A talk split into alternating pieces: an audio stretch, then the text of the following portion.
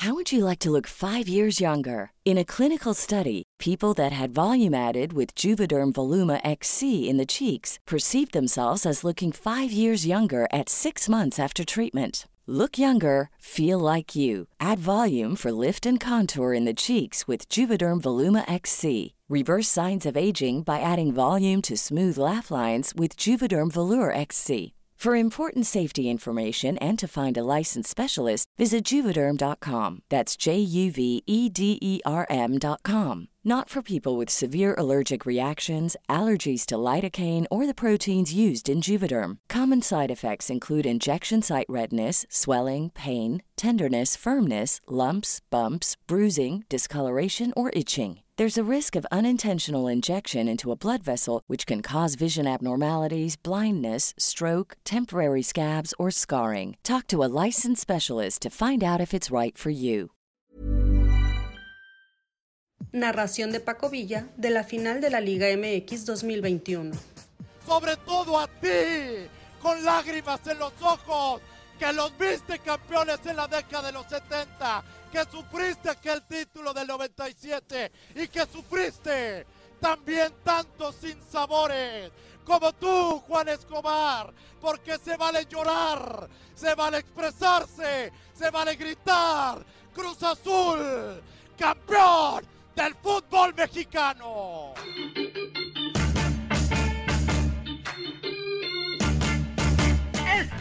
El diario de los deportistas. Hola, ¿qué tal amigos del Esto? Bienvenidos al podcast del Diario de los Deportistas. Les saluda José Ángel Rueda, me acompaña Miguel Ángel Mújica en un podcast, mi querido Miguel, que bueno, al menos yo nunca me imaginé que lo fuéramos a grabar, te soy honesto. Es el podcast donde por fin podemos decirlo con todas sus letras, Cruz Azul es campeón del fútbol mexicano, un viacrucis verdadero el que se aventó el equipo celeste. Pues bueno, llegó la novena, mi querido Miguel. ¿Qué sientes al decir algo así? Es una vibra rara, ¿no? Especial. Pues mira, Ángel, hola, ¿qué tal a todos? La verdad sí es diferente, ¿no? Porque nunca te imaginas que iba a llegar este día. Digo, la rivalidad dentro de la cancha con nuestros equipos, Cruz Azul pues, siempre ha estado, pero es brillante ver que Cruz Azul por fin es campeón. Ya dio el ancho del momento que se necesitaba. La verdad es que es algo histórico y, híjole, es una lástima que ese estadio Azteca no haya estado lleno, porque si de por sí fue épico, imagínate con el estadio lleno, hubiera sido otro nivel, ¿no? Sí, desde luego, por situaciones de pandemia por lo que ya todos conocemos de no puedo estar el Azteca lleno. Sin embargo, sí, como bien lo mencionas, ¿no? Creo que fue una noche especial, una noche también muy emotiva, porque ese gol de Valdés en el primer tiempo ante un Cruz Azul que ahorita vamos a analizar un poco el partido y todo lo que derivó, pero un Cruz Azul que yo creo que el primer tiempo muy por debajo de lo esperado, ¿no? Tanto en el renglón anímico como en el renglón futbolístico, pero pues bueno, la máquina regresa para el segundo tiempo y en un gol, eh, si tú quieres polémico porque la posición de Paul Fernández no la podemos ocultar. Sin embargo, eh, es cierto que no toca el balón. Sí hace por el balón, pero no lo toca. Y pues bueno, diversos analistas nos dicen que está bien eh, validado el gol de la máquina. Y pues bueno, con eso nos quedamos, ¿no? Yo creo que ya después de tantas cosas que le pasaron a Cruz Azul, eh, pues bueno, un gol donde no es tan clara una posición adelantada, yo creo que la damos por buena. El cabecita Rodríguez llega y hace el gol. Y luego el sufrimiento. A ver, ¿qué sensaciones se deja el partido? Al final, todo el mundo decíamos qué va a pasar. Nadie quería celebrar verdaderamente hasta que el árbitro Fernando Hernández se pita al final del partido. Sí, mira, es que el tema ahí es lo que se ha vivido con Cruz Azul en las últimas temporadas, ¿no? Llegan los minutos finales y tú te esperas que a Cruz Azul en los últimos 10 minutos le van a sacar el partido. Generalmente así había pasado, quitando la que llamaron la madre de todas las Cruz Azuleadas contra Pumas, pero contra el América le pasó así, contra Toluca, contra, Monterrey, el mismo Pachuca. Eh, son situaciones que mentalmente yo creo que sí estaba llegando, pero Juan Reynoso desde la banca, Juan Reynoso que ya se mete para mí dentro de las leyendas de Cruz Azul, a pesar de que no logra tantos títulos como los de los 70, pero imagínate si no es un ídolo Juan Reynoso, campeón como jugador y campeón como técnico, fue brutal, ¿no? Y como dices tú, llegó el momento de los golpes, de la calentura, de que fuera de lugar, al final de cuentas se va a hablar muy poco del fuera de lugar. Creo que el gol de cabecita corona su buen momento con Cruz Azul y la felicidad, bueno, es que hasta afuera de aquí de las instalaciones de nuestra amada OEM se escuchaban los pitidos, se escuchaban las sonrisas, los gritos, todo a favor de un Cruz Azul que pues tiene todo para hacer algo importante a futuro, porque llegó el momento del título, pero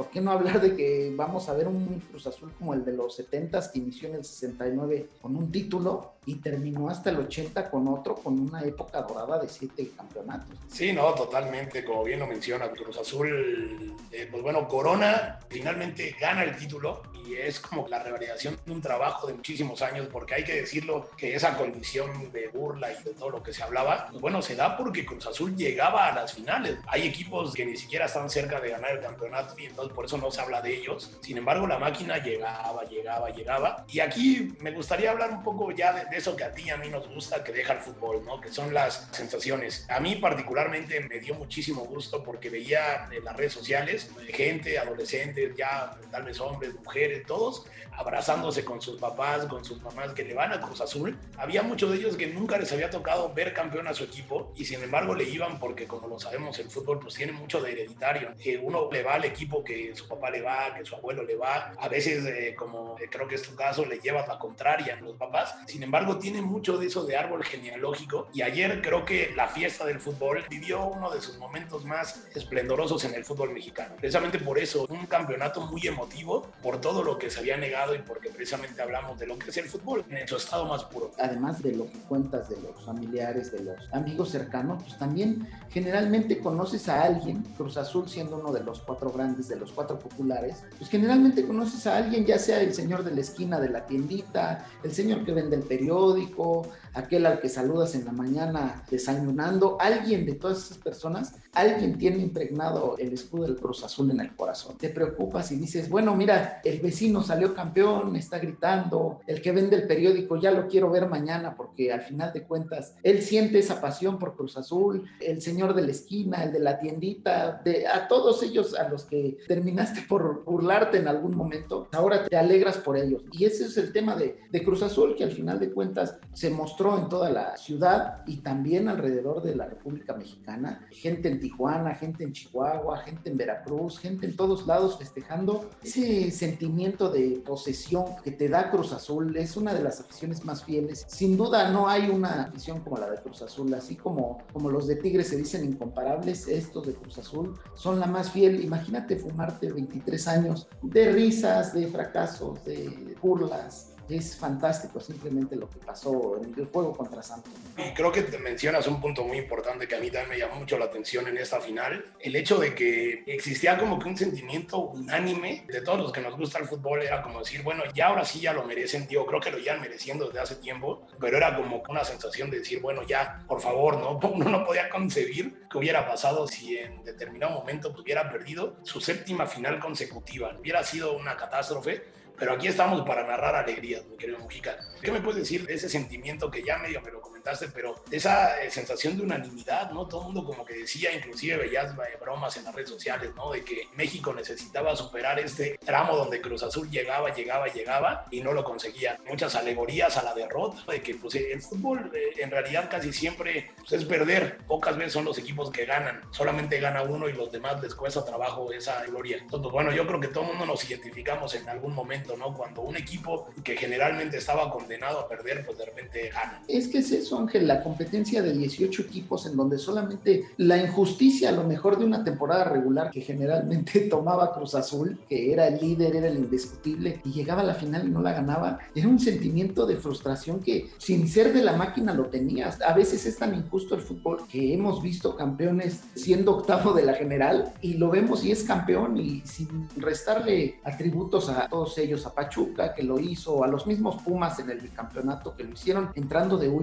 esa injusticia de no ver campeón al mejor de la temporada es lo que le da sabor a nuestro fútbol. Al final de cuentas, si tuviéramos el sistema de competencia de las ligas de Europa, bueno, pues Cruz Azul hubiera sido campeón desde hace mucho. Y quién sabe qué hubiera pasado de torneos anteriores, de quién nos estaríamos riendo, ¿no? Porque a lo mejor, pues sí, a Chivas no le ha ido muy bien, pero no es recurrente ver al Guadalajara en primer lugar. Lo mismo con Pumas. América yo creo que es el más forzado a estar en esos sitios. Entonces creo que todo pasa también por el tema del sentimentalismo que termina por darle a Cruz Azul esa corona que todos aplaudimos. A lo mejor si alguno de los que nos está escuchando le va al Santos, nos va a decir, pues yo no estoy de acuerdo, yo quería ver a mi Santos campeón. Pues sí, pero a pesar de que ya lo necesitaba Cruz Azul, lo merecía y todo, es el premio a una temporada gigantesca de un equipo de Cruz Azul que va a ser recordado como el de 1969, como el del 97, como en esas épocas donde Cruz Azul fue campeón. Y ahora va a ser más anecdótico por la mala racha que se portó.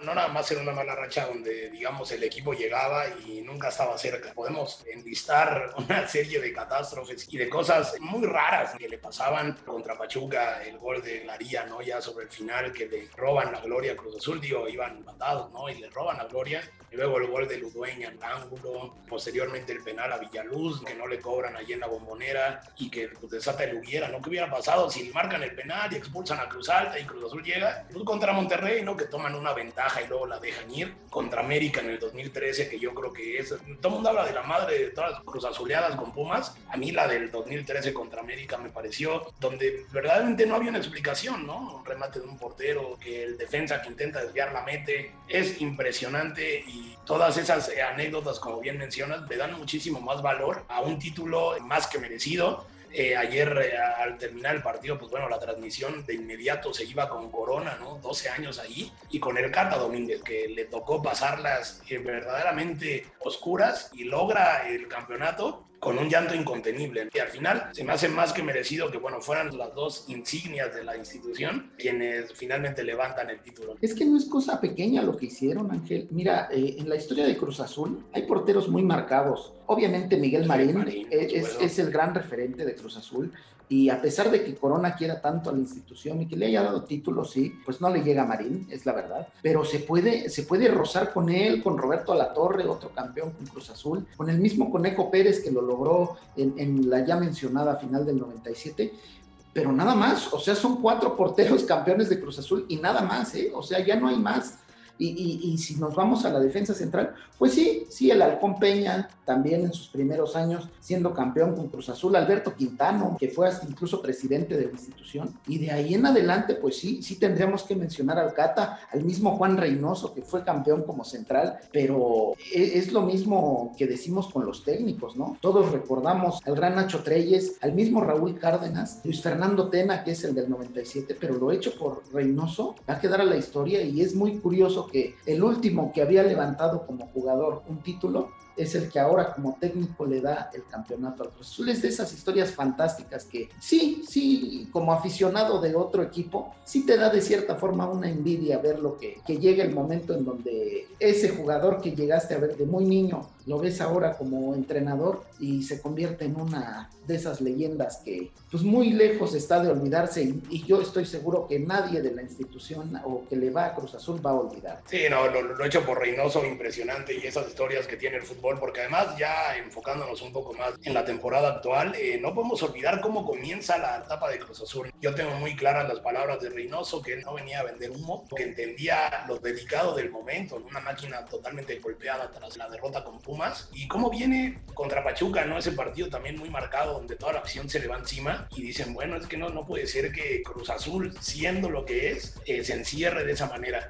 Y al final, creo que en términos generales, pues sí, Cruz Azul fue el mejor del torneo y lo corona Termina ganando el campeonato, finalmente rompiendo una malaria. Un poco hablar de lo que fue ese torneo para Cruz Azul. A ver, ya hablamos del Cabecita, un jugador que lleva ya manteniendo esa regularidad durante torneos pasados. El caso de Luis Romo, yo creo que también hay que destacarlo. En el medio campo se notaba el empuje que tenía y pues finalmente un gol muy representativo porque así fue el que consiguieron en la ida y en Torreón, de puro empuje. Y también jugadores como Pablo Aguilar, que se notó su liderazgo en la central ahí en compañía con el Gata, las variantes que tuvo con Ignacio Rivero, que podía jugar de lateral, de extremo, de mediocampista, pero siempre rindiendo un alto nivel. Orbelín Pineda, que fue importante en la parte primera del campeonato, el propio Piojo Alvarado, Elías Hernández, que ya no tuvo tanto protagonismo ese torneo, pero que si bien siempre se ha mostrado como alguien importante en la institución, eh, el propio Vaca, ¿no? También en un gran nivel, rindiendo bien. Y otro que también, el, el Chaquito, ¿no? Que yo creo que Santi Jiménez se gana lugar en los aficionados de Cruz Azul por ese empuje que tiene y, y que entraba y Cruz Azul cambiaba, ¿no? Era como que la sangre que le hacía falta a la delantera. Vamos, Cruz Azul tuvo un torneo muy parejo. Además, tienen que ver a futuro, Ángel. Es el momento de saber que si quieren forjar una dinastía como aquella, tienen las bases muy sólidas, como dices tú.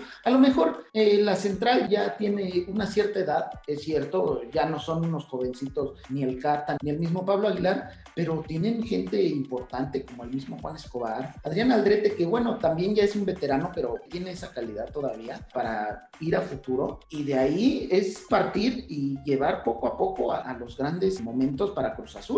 No vamos a comparar esta actual máquina con la de los 70 porque, híjole, vamos a dejar fuera muchos nombres, pero este el Calimán Guzmán, Cesario Victorino, Héctor Pulido, el mismo Fernando Bustos, que es el, más laureado en la historia del Cruz Azul con 13 títulos oficiales. A Fernando Bustos va a ser muy complicado que alguien actual le llegue a los talones, incluso hay que decirlo, pero sí tienen una base correcta. A Luis Romo no sé cuánto le va a durar a Cruz Azul porque tiene una calidad inmensa, pero los Vaca, los Paul Fernández, el mismo Chaquito que se consagre como una insignia de este Cruz Azul sería fantástico. Entonces yo creo que si Cruz Azul ya logró el título, sí, pero tiene la exigencia de ese equipo grande de que tiene que salir el próximo torneo a hacer todavía algo mejor de lo que hizo en este. Sé que es muy complicado, sé que la marca de 41 puntos va a ser complicada que el próximo torneo lo logren, pero tienen que estar en la liguilla y tienen que pelear y tienen que buscar revalidar el título y la institución, como los aficionados, como los mismos jugadores, deben de ponerse el hilo todavía más alto.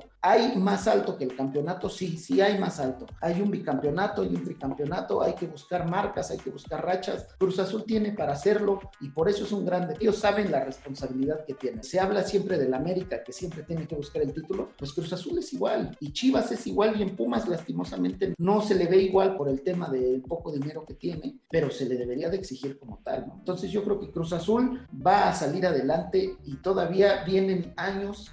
Eh, gente, por favor, ilusionense porque Cruz Azul tiene la calidad y la cantidad de jugadores y calidad dentro del plantel como para hacer todavía más importante su leyenda. Claro, y aquí entramos yo creo que ya en, terrenos de directivos y que no podemos dejar de valorar también la buena labor eh, de Jaime Ordiales, ¿no? del propio Álvaro Dávila. También hay que decirlo, recoge frutos de otros de directivos. El propio Peláez no logró, se quedó cerca y no logró ser campeón con Cruz Azul. Luego la turbulencia de la cual no vamos a hablar. Finalmente se olvida todo eso y, y yo creo que sí ahora es momento de la directiva eh, que continúen con ese buen trabajo que están haciendo. Y ya lo decía el propio Reynoso, ¿no? Una vez eh, finalizado el, partido y en la conferencia de prensa donde dice que, bueno, que tienen plantel y que ojalá logren mantener ese plantel, ¿no? El propio Cabecita, el propio Orbelín Pineda, ¿no? Que se hablaba de que podría salir, eh, como ya bien mencionabas con Romo, y comenzar un proceso de renovación. Es lo que le, le toca a todos los equipos que triunfan, es el gran reto que viene, el armado del plantel y seguir con eso. Yo creo que es lo bonito del fútbol también, ahorita que mencionamos a Reynoso, qué palabras, ¿no? Las, las que le dedicó a otra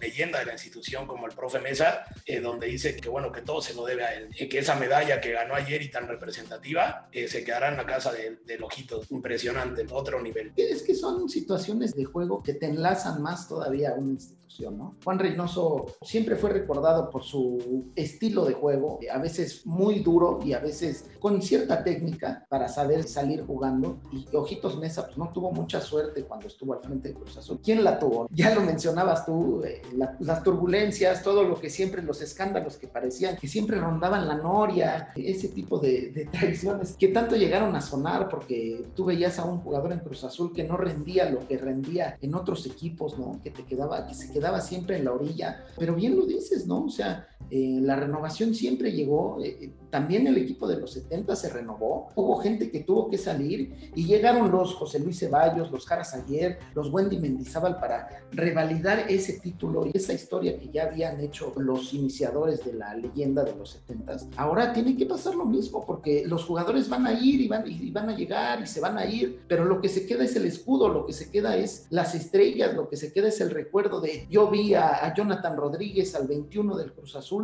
salir y romperse el alma por el escudo. A Jesús Corona robarle el, éxito a Carlos Acevedo en una salida. Yo lo vi, yo vi al Catita Domínguez rompérsela y casi mocharle la pierna al Mudo Aguirre. Sí, esas son las leyendas que van a quedar. Y lo de Lojitos Mesa, pues ojalá un día regrese y todos, todos los grandes jugadores y grandes técnicos que estuvieron en, Cruz Azul, ojalá regresen porque son los que le dan ese tipo de valor a, la institución, ¿no? Y, y, que le dan ese plus de saber que ahora ya cortando la mala racha, cualquier cosa puede pasar. Claro, este título, pues bueno, no, no, solamente yo creo lo celebraron los actuales, ¿no? Sino ayer Chelito Delgado, el Tito Villa, Mariano Pavone, Osgar Gutiérrez, que no pudo atajar ese disparo de Ludueña. Vamos, son historias impresionantes y ha sido, la verdad, un podcast que yo creo que hemos disfrutado, mi querido Miguel, para felicitar a la afición de Cruz Azul y que lo disfruten bastante merecido. Vamos ya llegando al final del podcast, no sin antes que mandes tus recomendaciones, por favor. Invitarlos a que se ilusionen si eres del Cruz Azul y que si no lo eres, pues que también disfrutes del fútbol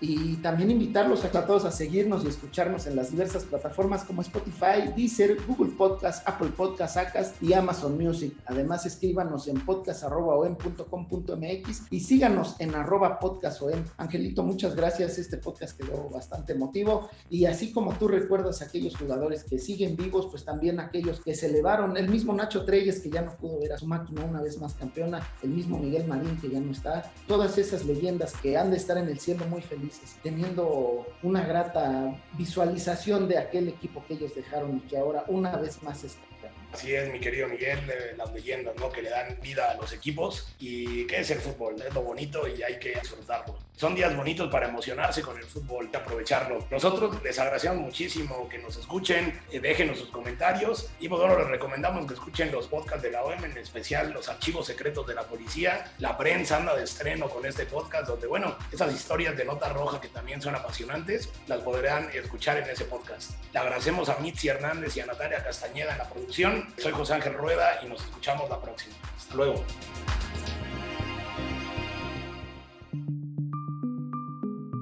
Es una producción de la Organización Editorial Mexicana.